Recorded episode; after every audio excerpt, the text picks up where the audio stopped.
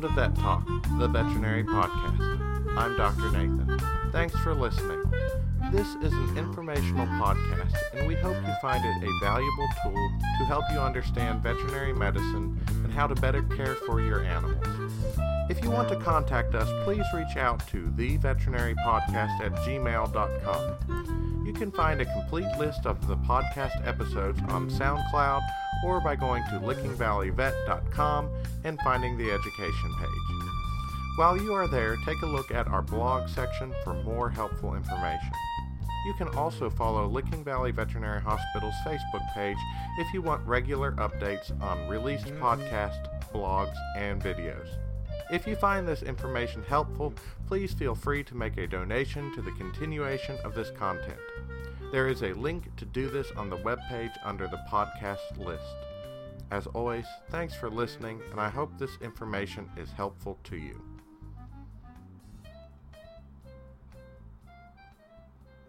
Here we continue our discussion on cattle. It's hard to know where to start, but I think we start with the bull. Without bulls, it would be hard to make little baby calves. You need a good bull, and I mean you need a good bull. I say this about all cattle. If they are aggressive towards people or wild, they need to go to slaughter on the first truck away from your farm. Make them hamburger.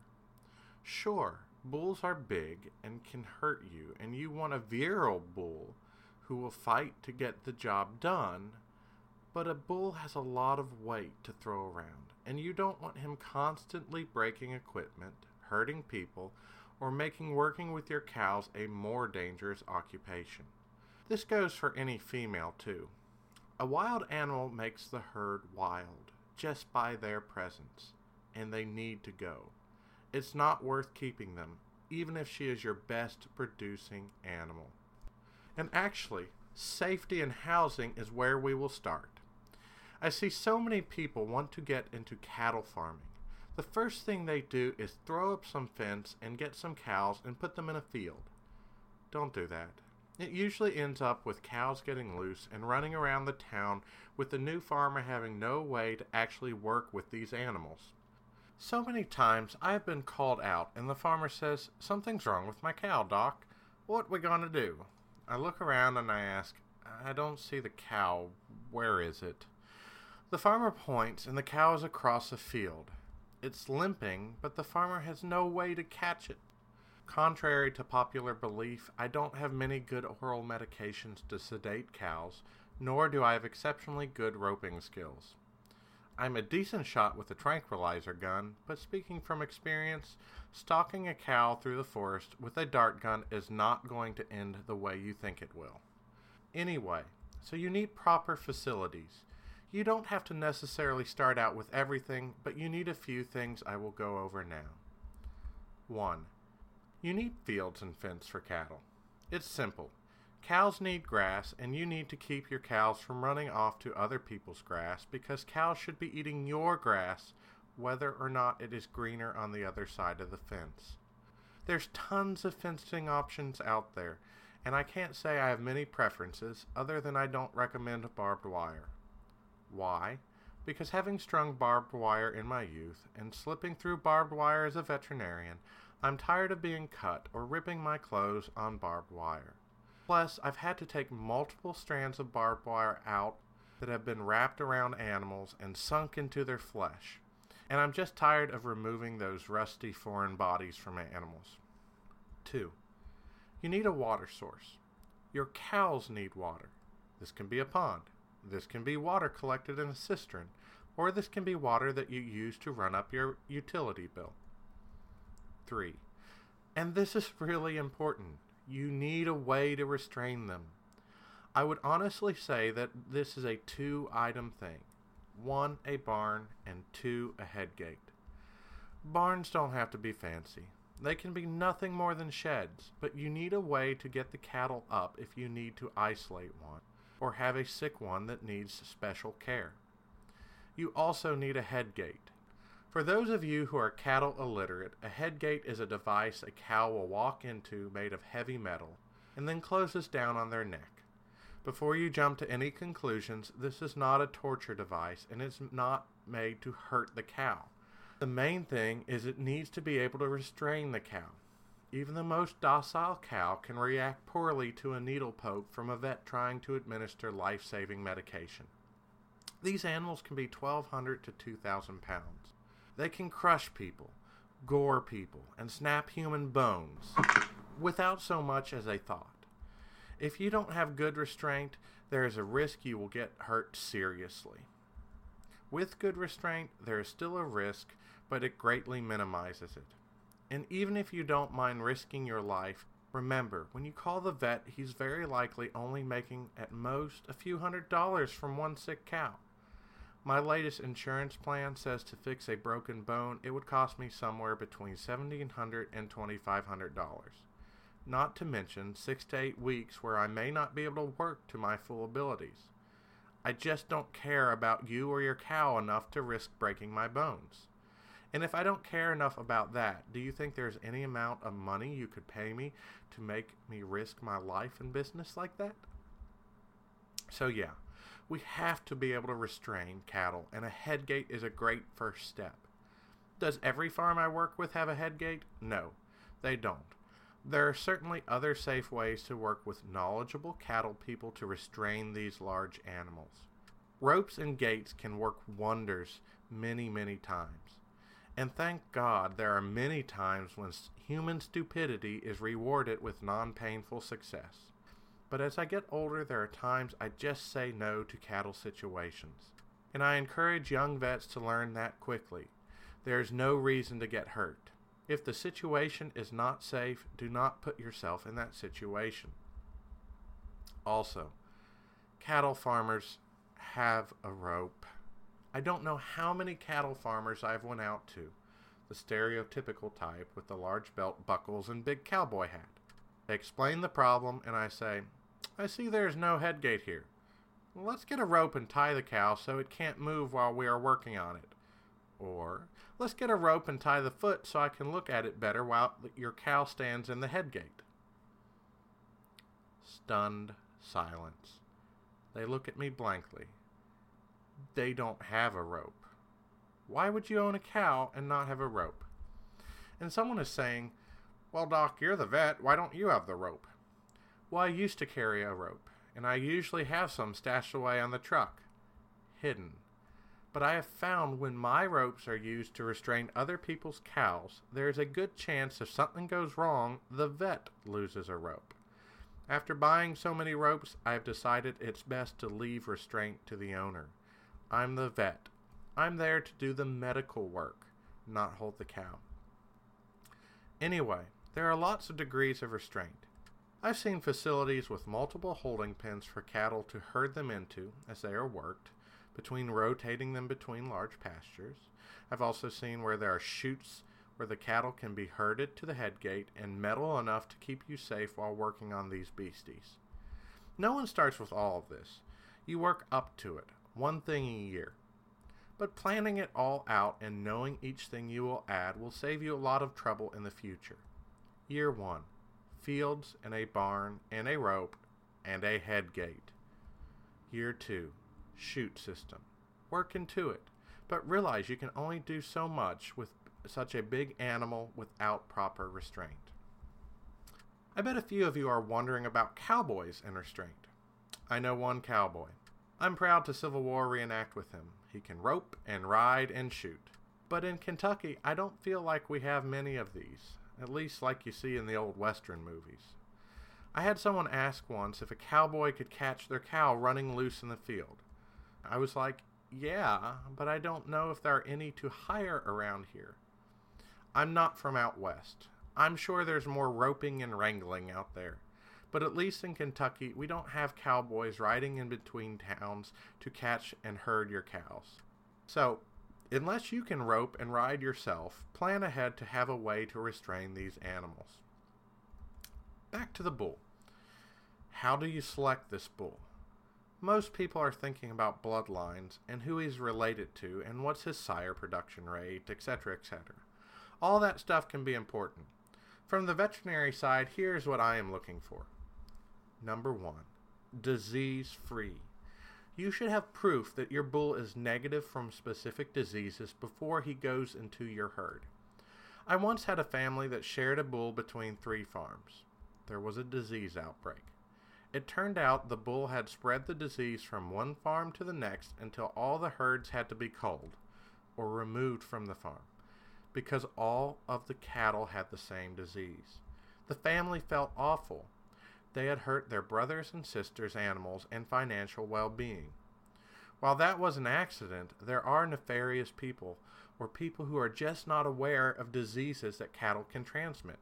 So ask for proof that the bull is negative for the diseases that are endemic to your region.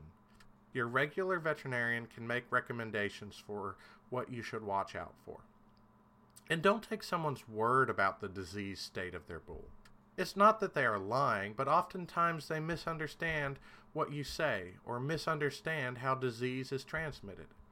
Uh, yeah, he was negative for that disease. Oh, wait, you found him positive after you saw your cows getting sick? Well, he was negative, and then I rented the bull to a neighbor, and his herd was sick, so he sent him back. But my bull looked fine. I guess I didn't think about that. Uh, it was probably your cows that got my bull sick. Uh huh. You are protecting your herd, so be vigilant. The bull is pretty much a whore.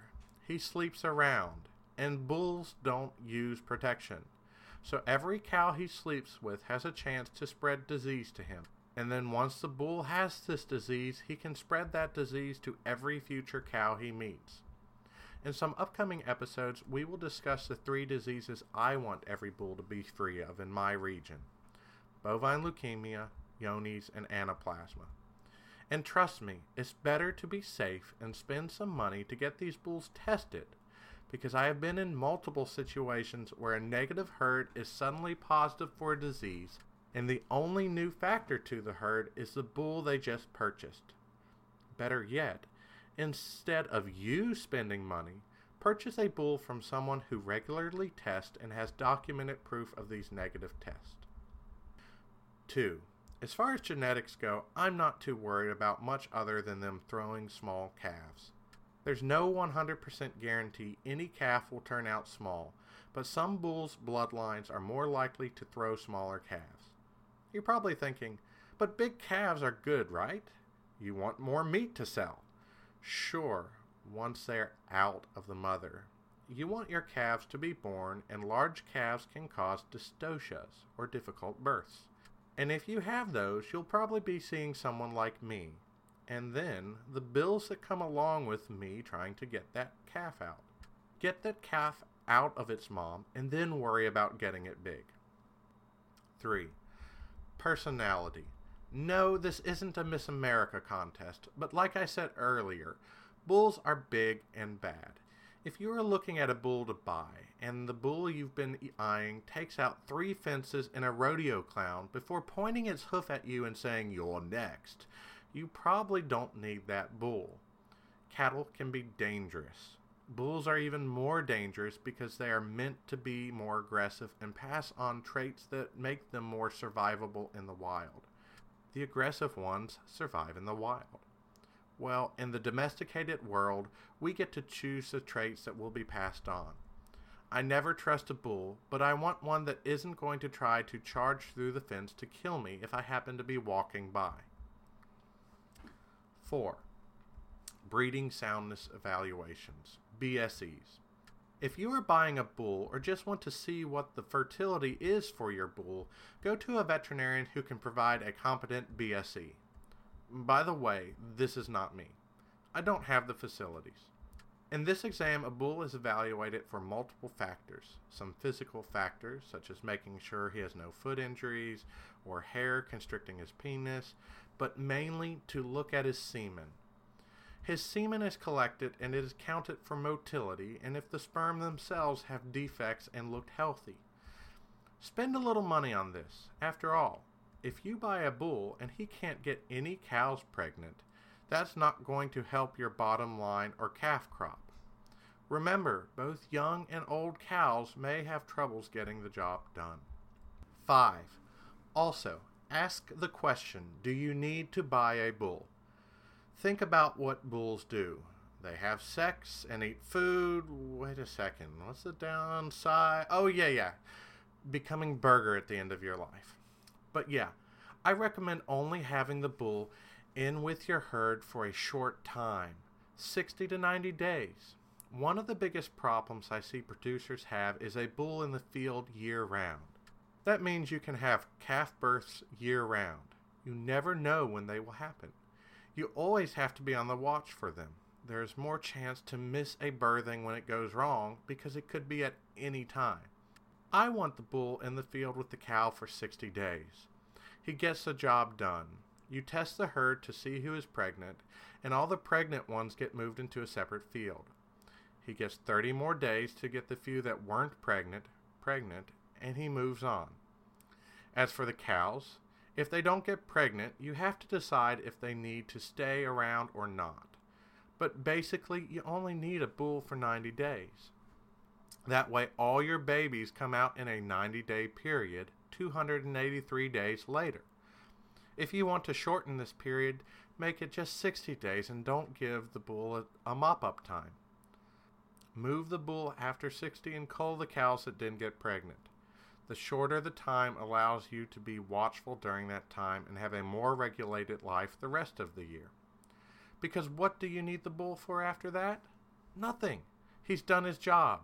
You're just wasting money feeding and housing him. That is why some people rent bulls. They rent the bulls, and then when they have done their job, they send the bull away. Less cost of food, less safety risk, and if you don't like the job the bull does, you don't have to get him again. Number six. Alternatively, you could do AI or artificial insemination.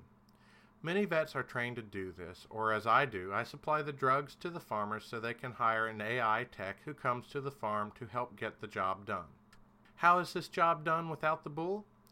Well, the farmer decides on a bull they like, and the bull is collected, and then its semen is sent to be inserted in the cow to make a baby. The trick is getting the semen in at the right time. This is done by using drugs to manipulate the cows so they are all ovulating at the same time, which happens to be the time to do this. AI rates are usually not as good as when the bull is there doing its job, or a live cover, as it's called. But this is a good alternative if you don't want to house a bull or are looking for specific bloodlines that you wouldn't be able to purchase the specific bull you are wanting. A few notes. Make sure to keep a good relationship with your vet. Remember that VCPR episode I did a while back? Yeah, this hurts people. I got a call one day from a client. They had followed the weeks of ovulation synchronization protocols and were ready for one last shot to complete the process. Cattle were up to be worked and the hired hands were there. They called and needed a drug that day. Um, well, I drop ship all those drugs to you. I can put the order in today, but you are calling on a Friday. It won't get out to you until Monday at the best, more than likely Tuesday. This was something the farmer knew. I have for years not kept inventory on hand for things like cattle vaccines and non emergency drugs. This is something that is well planned ahead, so to keep costs down, I ship these drugs directly to the producers. Yeah, I know, Doc, I messed up, but I need the drug today or everything is thrown off. I'll just go to another clinic and pick up some. Well, you haven't used another vet in years. They couldn't legally give you those drugs without seeing your cattle. They are prescription. Long story short, the other vet gave them the drugs. Illegal? Yes. Helpful to the client? Yes. 6A. So, yes, to continue with AI, you get your cattle cycling. Then the AI tech or vet comes out and inseminates the cattle. Hint, hint, they would like a headgate. I don't do much of this, so I will leave any details of this to discussing it with your AI tech or sexually knowledgeable veterinarian. Just be aware, many AI techs say that 50 to 80% conception rates are what they are hoping for. With the proper number of bulls in the field, you should be around 85% herd conception rates the first go around, and then up to 90% with the mop up month. and proper number of bulls is roughly one bull to 25 cows. I think the good AI techs are hedging their bets so they don't look bad if something goes wrong or make them look good if things go as planned. But these are the rates I hear. And are those rates good enough for you? Anyway, AI has all the benefits of sex for the cows, but not a 2,000 pound bull riding them. And having done some AI work a few times, I can say if most cows are eating some grain while you are working, they don't even realize what you are doing. Anyway, if you go the AI route, you will be having lots of in depth conversations with your veterinarian or AI tech about how to impregnate cattle. While this is a proven method and eliminates the dangers of the bull, I do caution people when they get into reproductive work with animals. Animals have been having sex without our help for millions of years. We're usually not better at having sex with animals than animals are. But let's say you go the bull route. You have a bull, you have a place to hold a bull, and the bull is disease free. Wait, what were those diseases the bull is free of again? That's what we will go into over our next few episodes. Then perhaps after that, we will get into the bull's favorite subject the ladies. Until next time. Thanks for listening. I'm Dr. Nathan. I hope this information was helpful to you and gives you a little more perspective on the world. If you want to reach out to us, email us at theveterinarypodcast at gmail.com. Don't forget to tell your friends about our podcast and check out lickingvalleyvet.com for information on blogs, videos, and the complete list of podcasts in our education section.